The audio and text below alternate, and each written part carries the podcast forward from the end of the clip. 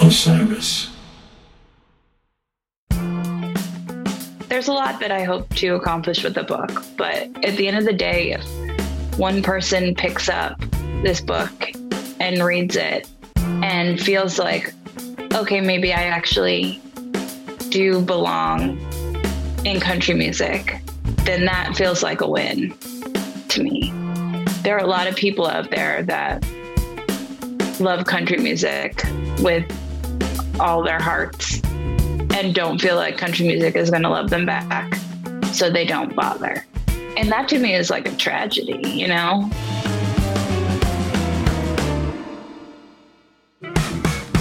Hi, this is Maggie Rose. You're listening to Salute the Songbird on Osiris Media. Salute the Songbird is a platform for women in music to share their stories and let their voices be heard. And everyone has a seat at the table.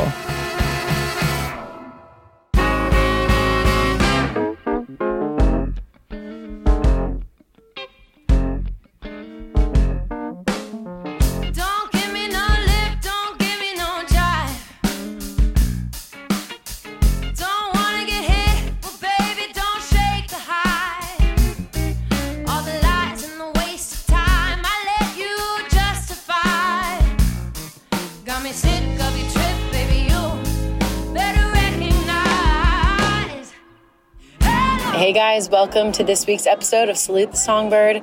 I'm your host, Maggie Rose, and this week I'm coming to you from the road because, yes, it is summertime and tour season is upon us, which I'm absolutely thrilled about. It's been so great to see you guys out there.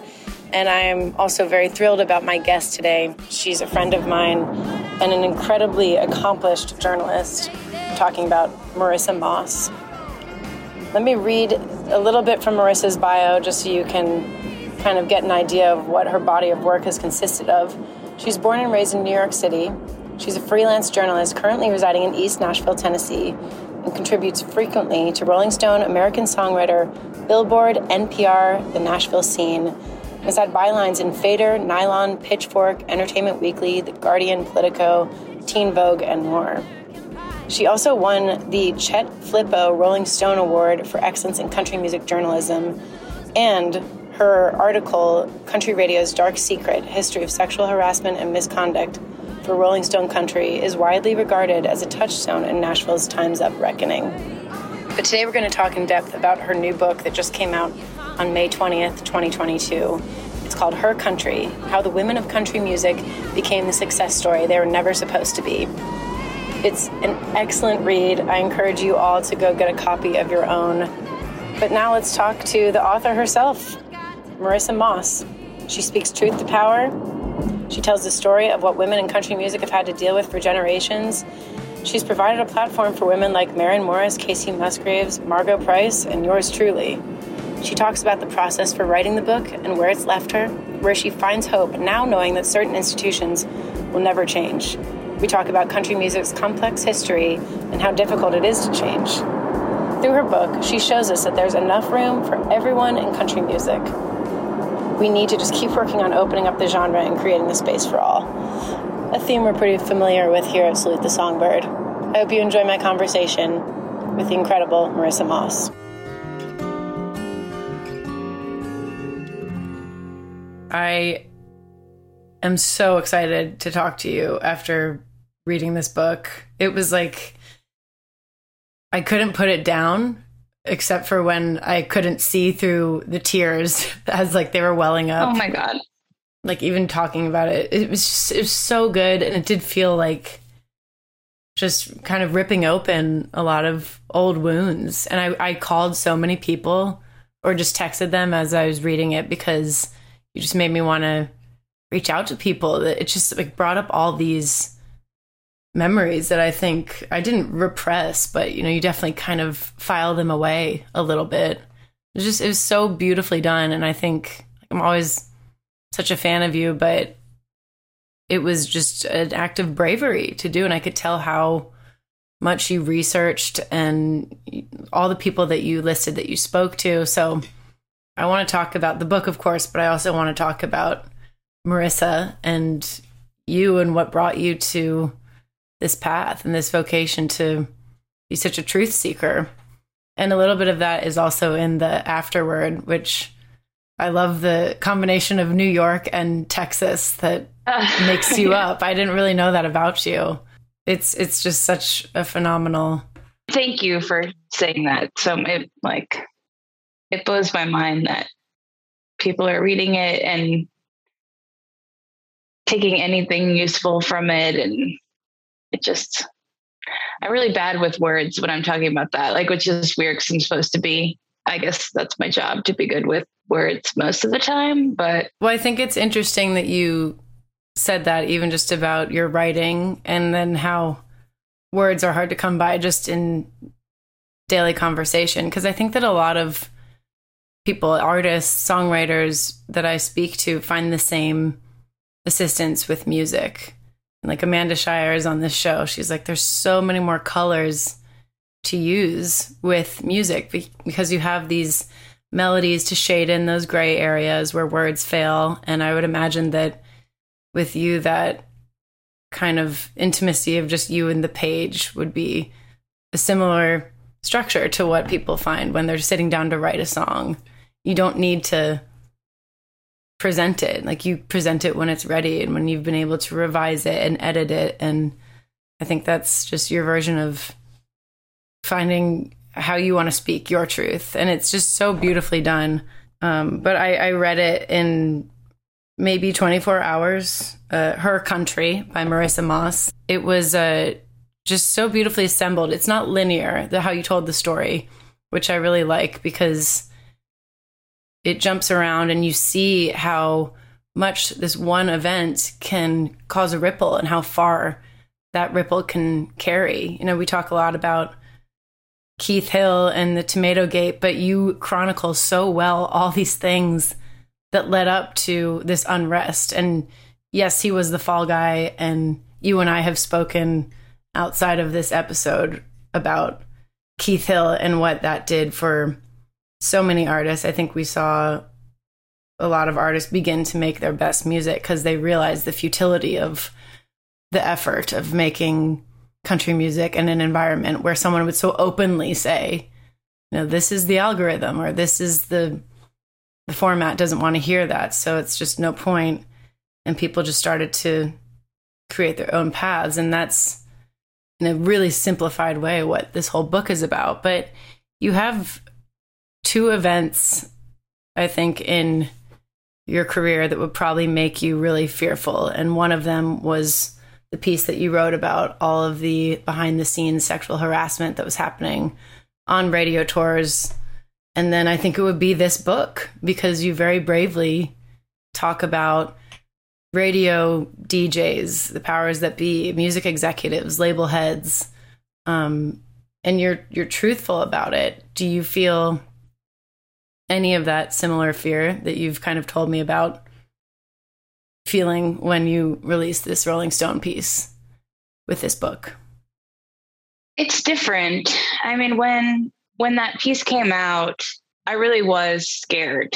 Like I just didn't know what to expect. I, I can't remember if I've told you the story before, but I kind of went to my husband the night before and I was like, what if we like have to move? Like Right. and he was like, Well, oh well, you know, like I mean, I just didn't know. Like I didn't know what to expect. I didn't know if like I was going to get a bag of shit at my doorstep. I didn't know like what would, I just honestly didn't know. And I made peace with the fact that I didn't care at a certain point because I stood by. I kind of was like, that's how I knew it was ready to run. Like Right. once I felt like I didn't care anymore because I knew it was strong enough. Like I knew it was solid. I knew the reporting was so solid that there was nothing anyone could, you know, they could be mad at me for talking about it, but there was nothing, you know, everything was reported out to the fullest point it could be. And the book is a little bit different because it's, you know, it's it's not a reported piece in the same exact way. I viewed it as reporting as much as I viewed it as storytelling. I stand by it at this point, you know, like that's just who I am. Like I'm not I think people in Nashville know now that, you know, what kind of work I do and what kind of work I believe in. And if I don't get invited to the party, then whatever. Like, you know, I don't want to go to that party. I don't want to go to any party. But um but I stand by it and I believe in it so much that I hadn't really thought about the fear. I mean, it's strange. Like I have other fears, but telling the truth is not one of them. what are some of the fears that you do possess? I mean, I think the typical writer neuroses, I guess. Like, you know, you write something, especially if you write something for the internet, there's this idea that you could always change something. And I don't, you know, you still have to issue a correction and um, no one's going in there and tweaking pieces that have been published. Um, but I guess knowing in theory that you could do that, but you print something and it's it's there forever and I can't change it and it is what it is forever. That's scary to me. But you can certainly expound upon this because as I read it, it feels really triumphant. I mean, all these stories seem to have that denouement of like started here and ended in a place of improvement. But like this story is far from finished. I read, like, I felt like my story was in the subtext of all of these different um, phases of these artists' careers, whether it be the frustration of radio tour to just the overall frustration of the exclusivity still within country genre, the absolute truth that there are still no women being played on radio. Even the whole objective of the Highwomen was to get airplay, and that never happened. Like, there's a lot of story left to be written, but just this one piece of history, like, it took so much research for you to document just the progress that we've achieved thus far. So I feel like I'm hoping that you'll get to write another book like this that chronicles us making more leaps and bounds because this should hopefully activate people who don't understand the comments that me or Rissi Palmer would get from that creepy radio guy at those dinners where we had to foot the bill. And I draw a lot of comparisons between your compulsion to write this book and little anecdotes you shared about Maren, where she thought she was ready to leave Nashville and decided that if she removed herself from Nashville, that the progress wouldn't move forward. And talking to Mickey Guyton about leaving country music, it was just not an option because that's where she wanted to be. And if she didn't do it her way, then it would still stay the same. So, like, it's it's a vocation, and I think something that you have to do as an artist. So I'm glad that those fears didn't deter you from doing that. But the finality of this should only be in the fact that this is the progress made to date. Are you hopeful? Hopeful about different things than I used to be hopeful for, I guess. Um, I, I'm no longer hopeful that certain institutions will change. And I mean, I don't even know if that's pessimism pessimism anymore because it's practicality. I don't know. I mean, I don't have a lot of hope for country radio. I don't have a lot of hope for certain parts of Music Row or the country music mainstream.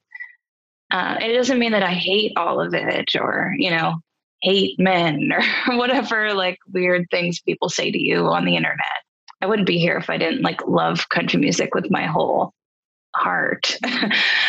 I'm hopeful for other things, other ways that artists are finding their paths.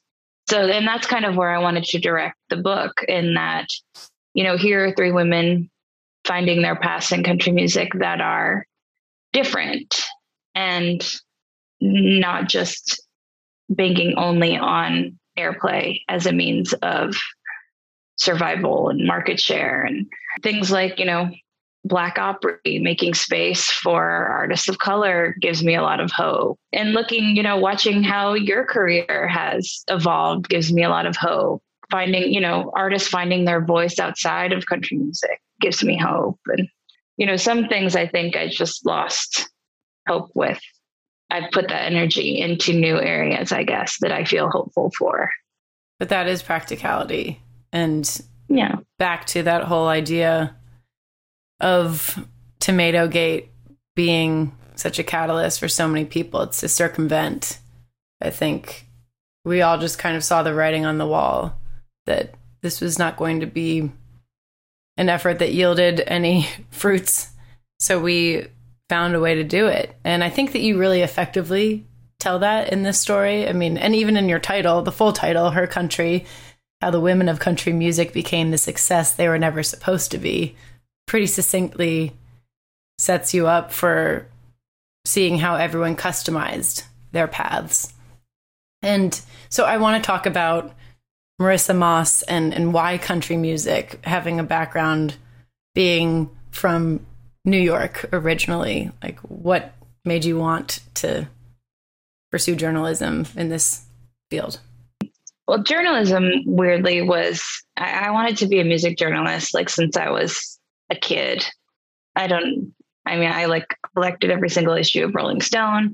I didn't have any talents as a performer or anything, but I loved music and I loved writing. I mean, I knew I wanted to be a writer since I was like super little and became weirdly like just music journalism just became my vision for myself. And I had like periods where I tried to talk myself out of it here and there because it just didn't seem doable or, you know, especially like, it, you know, you leaf through a million issues of Rolling Stone and Spin you see like how many women's bylines, not very many. You know, it just kind of kept that vision is what I wanted. But country music is funny. I mean, there's not a lot of, at the time I was growing up in New York, I didn't have a lot of friends that, or any friends that listened to country, like country music wasn't part of any of our lives. We listened to Fiona Allen, Tribe Called Quest, and, you know, was fair. but I gotten super into the Grateful Dead and that was my that was my way into country music in a lot of ways. Um, Grateful Dead and Dylan, Bob Dylan, going back and seeing who they were influenced by. But while this was going on, my my dad had a really strong love of country music, 90s country, Shania, Clint Black. Um, and he was living in Texas and Austin. So just kind of, I would go there for the summer, like being surrounded by country music everywhere. And I don't know if I was, if it was even like a conscious thing all the time, but I rode horses and just spent a lot of time out at ranch. And, but my brother also was like, he picked up the banjo and the fiddle and the accordion um, when I was about when I was in high school and played in old time bluegrass bands. Um, he got into klezmer music for a while. He's like really diverse body of music that he played, and he sort of found this niche in New York in the, you know, I guess would maybe be like America, known as Americana now, but would just play old time gigs at random bars in New York, and you know, made sure to buy me like Doc Watson double CDs and Yeah. you know, so I guess it was like a lot of converging elements, you know. It's not like the easy story, but then I feel like you were holding a mirror to me throughout this because I also felt like no sense of true belonging to any one uh, guard, I guess. But I think that it made it really clear to me that I mean, you highlight so many women in this book, but I guess for the purpose of this, Maren, uh, Mickey, and Kacey, they all have really kind of erratic paths that got them to where they are. But the one thing is that, like you, as a kid, knowing you wanted to pursue music journalism, they were steadfast in their ambitions and what they wanted to do. There's just no direct path to getting to that. And then you come to Nashville and people tell you, this is how we do it. We release songs to radio. So I feel like that would just contradict everything that they had done, that you had done to get to where you are leading up to that point. I I think no one has an easy story.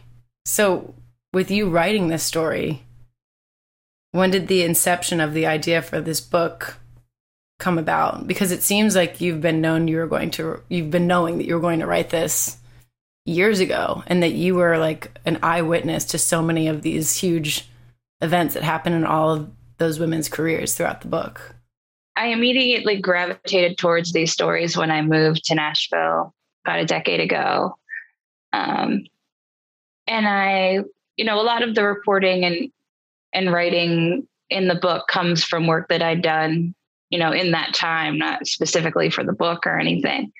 Um, just sort of absorbing and being around and taking notes and and so much of it I didn't know where it was going. I don't think at any point I had said, "Oh, this is going to eventually go into a book." Strangely, there was one Kacey show at the basement that I. It's like a passing mention in the book, but I had gone to that show and I came home and I took notes and I, for no reason, like, and I went back and I looked and I was like, why did I take notes on that show? I wasn't on assignment. Like, there was no reason for me to do it really. And I keep everything obsessively. Like, I take a million notes. I then take a photograph of my notes and I email them to myself and I put them in a folder. Wow. But I started talking to an agent like six months before the pandemic. And she was like, Oh, have you ever, you know, I really like your reporting. Have you ever thought about writing a book? And I said yes, but I didn't, you know, I didn't know like when the time would be. And she was like, she said something to me that I've shared with a lot of friends ever since. She was like, This is, you know, this is your flag to plant. Like, and if you don't, someone else is going to do that. And how would you feel like when you see that flag in the sand and it's not yours? And it's like, well, that makes a lot of sense to me. I, I could see in that moment, I kind of got this vision of like some dude swooping in like Mm. a year later and being like, oh, this is, you know, women in country music. This is a hot topic. Like I'll write a, a book on it and he'll swoop in from wherever, you know, spend two months in Nashville, write the story, fly out. And uh and that won't be the right story. They will not have been at the Kacey Musgraves show at Basement or watching Margo Price at Mad Donna's. Like even the growth of the little East Nashville co-op you got to witness. So I can't think of anyone telling the story better than you or other than you. I love that she kind of motivated you to take it for yourself. You know, it it meant a lot of lot to me that it like this era of country music, because women aren't on country radio as much as nearly as much as any of us would like, that there was a way to kind of preserve the history of what also was happening at the same time. So, like, you know, usually we go back and we look at the radio charts to see what's going on in country music at the time. You know, you pull up the charts from the 80s and you look at the top 10, and that can give you a sense of what was going on. And and I don't think we know that that doesn't reflect what's going on in country music now. You can't look at the charts to see what was really happening. And this is part of what was really happening. Absolutely. Well, and just the causation of it all, you are able to draw lines that date back to Shania Twain. Of course, the get the whole verb of getting Dixie chicked is, or as they're called now, the chicks, and just how the implications of that rippled all the way to even today. I certainly remember being deterred from speaking about any hot button topics that might polarize my audience. And it was just like the antithesis of who I am, who all of us were. And we wonder why there wasn't a steady emergence of people who had something to say, like that we were all kind of living in fear. And like there is just a million reasons that all of these trends were born that you're able to explain really well. And I think you said this is not about you as a person being the author of this, but it is because you were going to be the only person who could handle it with care. And we all need that to benefit from that. And I think a lot of female artists will benefit from what you're exposing with this story.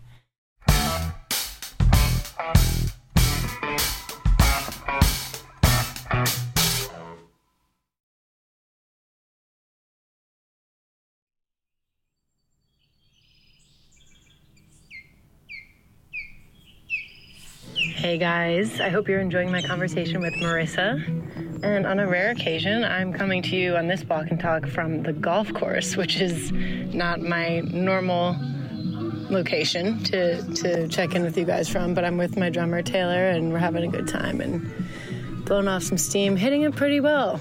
Um, and, you know, after some of the topics in this conversation, it's probably good for one to blow off some steam. But I loved this book. I enjoyed reading it just because I know that my story is very much in the subtext of the story that Marissa is telling, but so is every one of our songbirds. I mean, you can see just how those struggles are shared by us all.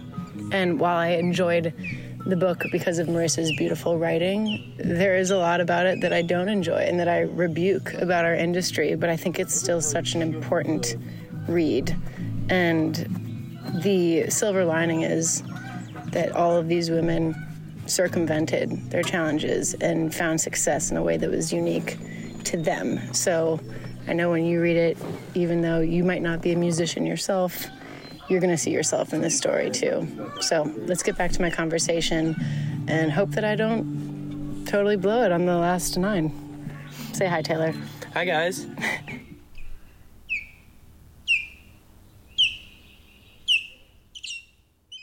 I want to know just the nitty gritty about how you got into the position that you are at as a writer and your your career and everything um, from New York and, and Austin, I suppose. I, I grew up in New York City, obviously, and my dad moved to Austin, and my mom was in New York. I was in Boston for a little while, but ended up back in New York and went to NYU. Graduated after 9 11 in lower Manhattan when the economy was not so great.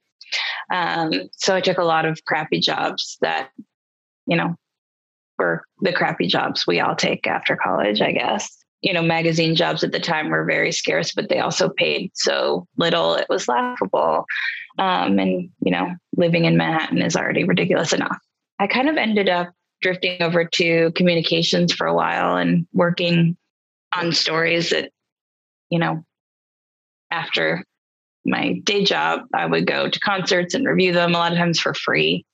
Um, I moved to LA for a while and back, and moved around. Ended up back in New York, um, doing the same thing. You know, I was I was actually working in political communications. I worked on the campaign against Prop 8. We worked on marriage equality in, in California, and I worked for Maria Shriver for a while, liberal causes mm-hmm. in California. I was doing that work and uh, and I really enjoyed it. But I was still writing at night. But I, you know, still living in New York, needing to make enough money to pay ridiculous rent. And a decade ago, my husband and I moved to Nashville. He worked in music publishing at the time.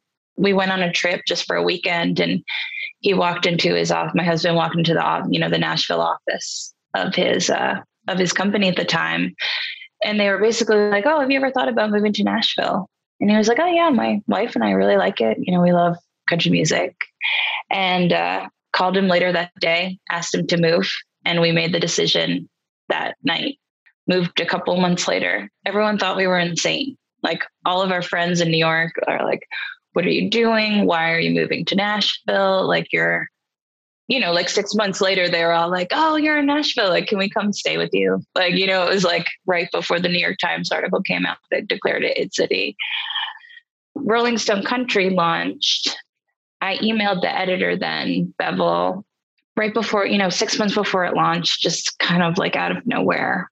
And I was like, I, I, uh, I heard that Rolling Stone Country is launching. I somehow found out that you're the editor. I think, you know, it was written up in in a trade and I asked a friend for her email and she wrote me a really lovely note back and asked for some work samples and some pitch ideas and and I started writing a lot for for Rolling Stone Country, you know, even before it launched and to this day. And you know, credit a lot to the folks over there for allowing me the space to do you know, good work. And that doesn't always fall into the mainstream of country music coverage. I mean, Beville Dunkerley I think it's so cool that she was the editor, and she's always been such a big fan of representation of all the talents and countries. So I found that to be a really cool fit when I discovered that she was the first person that you contacted at Rolling Stone. You said something that I think was really interesting, and it's mentioned several times throughout your book. There's there was a bit of a reluctance on your part to move to Nashville. Friends made jokes about the hee hawness of Nashville. I know that some of the Texas artists, Mickey, Kacey, and Maren, felt like they were selling out the whole um, Nuck Fashville. Am I saying it right? Nuck Fashville, yeah. Yeah. This idea of you're you're selling out. Um, one thing that absolutely horrified me was this one anecdote you made about Mindy McCready, who is no longer with us, and she was an artist during a really difficult time to be a woman, especially one that was uh, aging out in quotes at my age right now. And she was talking about an abusive relationship, and people said something like, well, that could be a country song or something really demeaning and minimizing of her very true situation, her plight. And what do you think, in your opinion, coming from New York and being worldly and also a lover of country music, is people's aversion to country music then when you moved here and even now, like these never country people? It's something I think about a lot because when I was in New York and when I told my friends that I was moving here, and, you know, I got a lot of jokes. I always think that that's, I mean, it has changed. The perception of Nashville has changed. But at the same time, I don't know if it has to the degree that I would have assumed. And there are still so many stereotypes lobbed at country music, at Southern people, at rural people. I mean, you could see it in, you know, even throughout the reaction to the Trump administration and being elected and how, you know, liberal, I use coastal is sort of this bucket. It's not the best word, but I think people know what I mean when I say that. Right. Um, you know, this view that all Southern people are, you know, hicks and rednecks, and that hicks and rednecks are bad things to begin with. um, you know, I say that in the book, like that, you know, even just assuming that, you know, quote, air quotes, hicks and rednecks are pejoratives to begin with. Mhm. Um, and that there's no, you know, just sort of this dismissal of Southern people, Southern lifestyle, rural lifestyle, country lifestyle. Um, and that translates obviously to country music. And that, you know, the other day I was I was driving in my car, and for some reason, songs just randomly come on. I guess it's my playlist. Um, and an Eric Church song came on. Is that it's Devil Devil is the it's like a spoken word poem about the industry. And I was just thinking to myself, like, if some Americana artist like branded out of Brooklyn or something released this, like what kind of reception would it have? Right. And it would be, you know, received so differently. And there's so many artists like that that I think we put up this wall, you know, like, oh, they're from Nashville. They're only making a certain level of quality art. That really bores me. Like there's a Mhm. lot of, you know, you either have to be like super indie country, whatever. I don't even know what the categories are.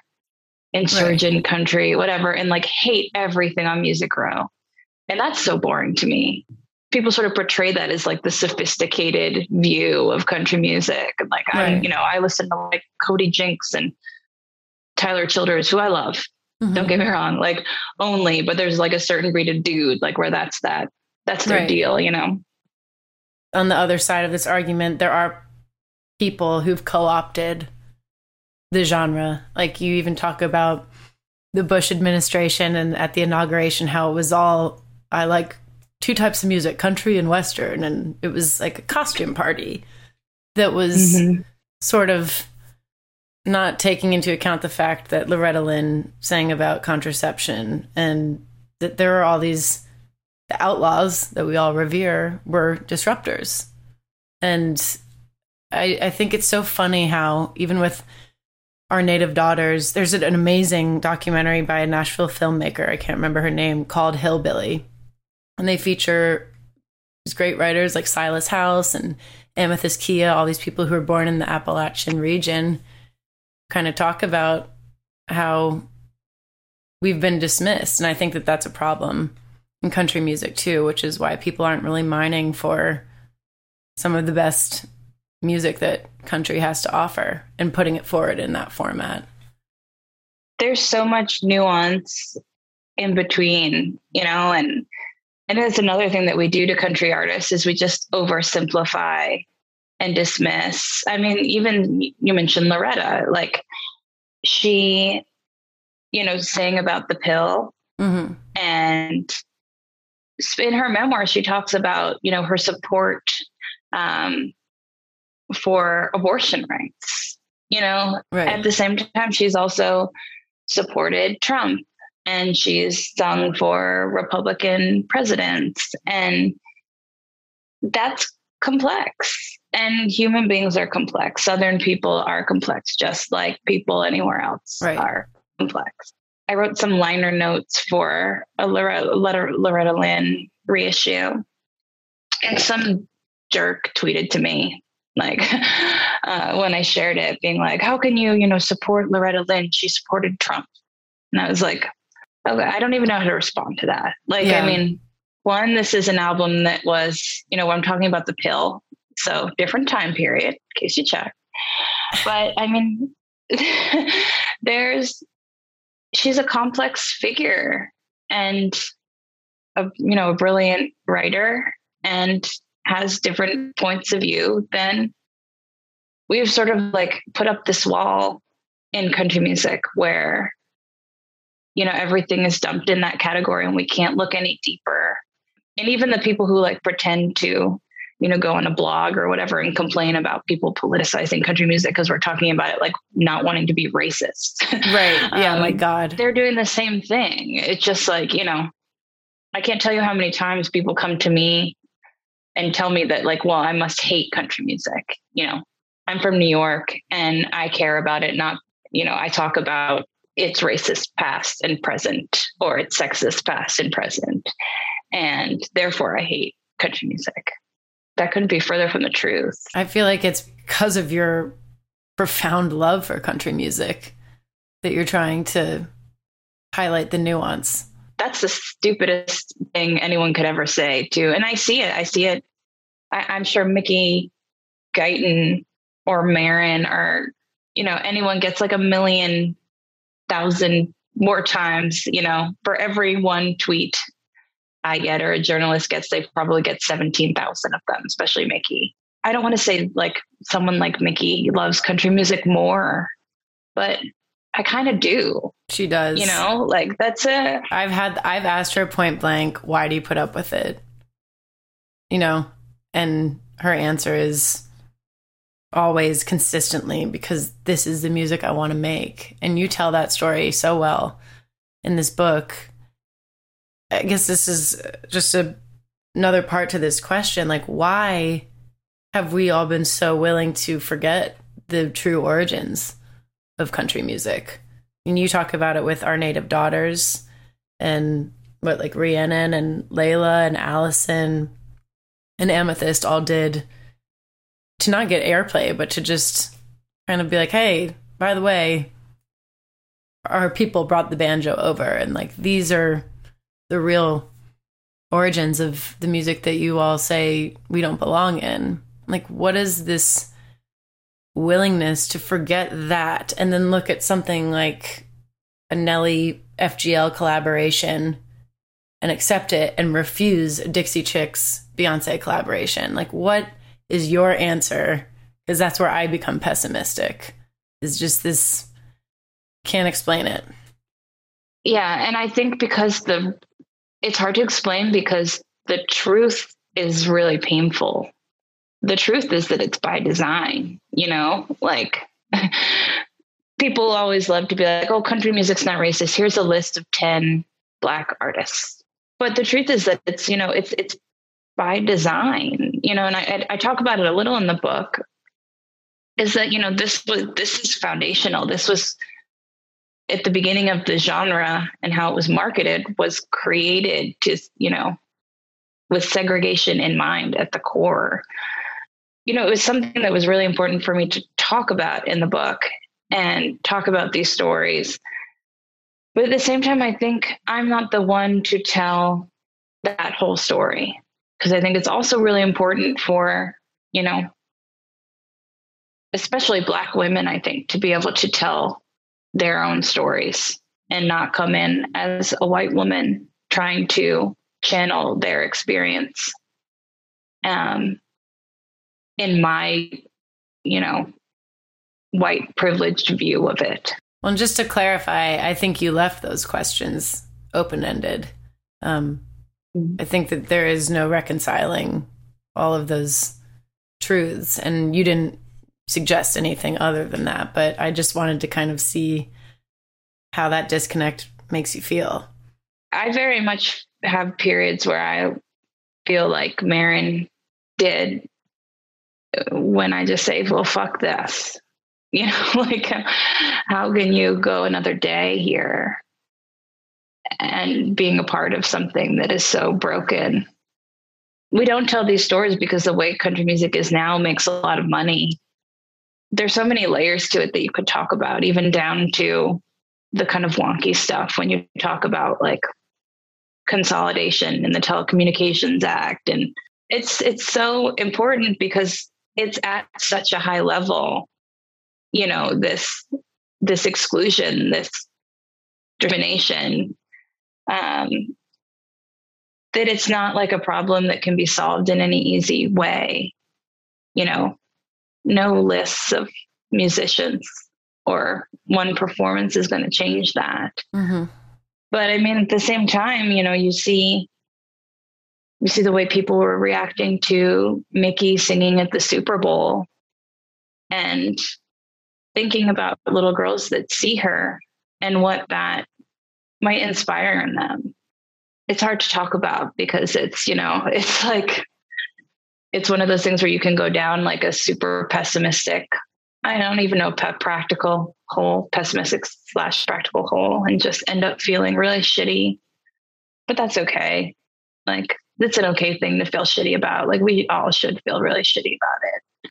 You know, the fact that Mickey's songs weren't being added into rotation after the Super Bowl performance to me is just like there's no better case there. Right. You know, like you have you have someone on the main stage of country music, I'm not of country music, of all, all entertainment, entertainment whatever. yeah. And you're like, nah, yeah. I'm not going to take this opportunity. Yeah. To, you know, add one of her, you know, like Rose, she has amazing, like, I know. songs that are fun and go like fit right in, you know, that would fit right in with tempo. Like, don't give me that bullshit, you know? Things like the Opry, which seem to have a much more heightened awareness of the fact that if they want to be around for a long time, as they have been and continue to be around, then they need to look around at the talent that's available to them and give a platform to people like Allison Russell. And I've mentioned Amethyst Kiah so many times, but she had her debut there recently and mean it. And you can also still have you know, long running acts and Jeannie Seely can be, play there the same night as Kelsea Ballerini and it's all great and it makes sense. Um, but I just don't know, like, if what are you going to tell her makes so much sense because I don't know that I would have moved to Nashville if I didn't have the wealth of women on the radio that were around when I was really, you know, impressionable and and assembling my dreams and deciding what I wanted to do. So it's a shame. And I think that this book is a really bright spot in showing that there are alternative ways to have a fulfilling career do what you want to do that deviates from the path that I was put on in a car, unable to move and get out, like on a cable. There was no pivoting I felt for a while. It's good for business too. Like if you want to boil it down to like capitalism or whatever, you know, embracing more kind, you know, different versions of country music, different artists, different points of view is like what ultimately be good for the genre and good for business. Like if you have to be, you know, if we have to talk about money, which makes the town go around here. Um, ultimately, you know, it's good for everyone. And like if there's a way to convince people that this would be good for you financially, like in the long run, to let these people in your gate. Right. In Nashville is being very short sighted, you know, is not playing the long game. You know, that's worrisome too, on top of everything else. Yeah. If you're like, if I can appeal to you at all, let me just appeal to your wallets at least. Like if you don't want to be here as an executive who's responsible for finding and cultivating the best music, then at least consider the financial gain that could come from Yeah. opening your door a little wider. there's a lot that I hope to accomplish with the book. But at the end of the day, if one person picks up this book and reads it and feels like, okay, maybe I actually do belong in country music, hmm then that feels like a win to me. There are a lot of people out there that love country music with all their hearts and don't feel like country music is going to love them back. So they don't bother. And that to me is like a tragedy, you know? I can't wait for people to read this and see the effect that it has on all these young girls and boys and queer people and people of color. And I think that you've shown them that there's a space for them in country music. Well, that's a wrap. I hope you enjoyed my conversation with Marissa Moss. Make sure to give her a follow on Instagram at Marissa R. Moss, and I promise you will not regret following her on Twitter as well. She's a really fun person to follow. And for God's sake, pick up her book, Her Country. You will not regret it. To keep up with me and my tour dates, you can go check out my website, www.maggierosemusic.com, and follow me on all my socials at I am Maggie Rose. And for exclusive Salute the Songbird content and more, join my With the Band family.